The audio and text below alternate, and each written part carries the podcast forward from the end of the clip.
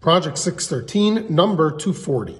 Today, we again learn one mitzvah, positive mitzvah number 238, and that is if someone has a hole, makes a hole in the ground, not in my own home, but in a public place, and someone else's animal falls inside, or someone falls inside and damages themselves, or a car in today's lexicon, or an animal, then it is the person who dug the pit, it is their responsibility to pay for the damages. Now, in general, Maimonides discusses today that there are actually two different scenarios in which something of mine, in our case, the way Maimonides discusses it and the way the Talmud discusses it, an animal damages something else, someone else's property. There are two ways to assess how much the owner has to pay.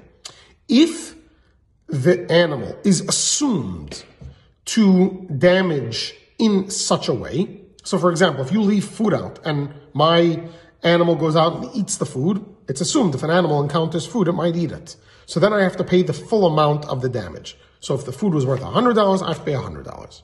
But let's say my animal goes out and does something unusual, throws a fit and gores another animal, which is unusual for an animal, a regular animal to do. Then I only have to pay half the damages. Now, if my animal does this time and time again, and it's assumed now to be an animal that's a goring animal, now I have to pay full damages because now it's assumed that my animal will do this, and I have to protect my animal from doing something it's assumed to do. And because the animal did it again, that means I didn't protect it properly, so now I have to pay the full amount.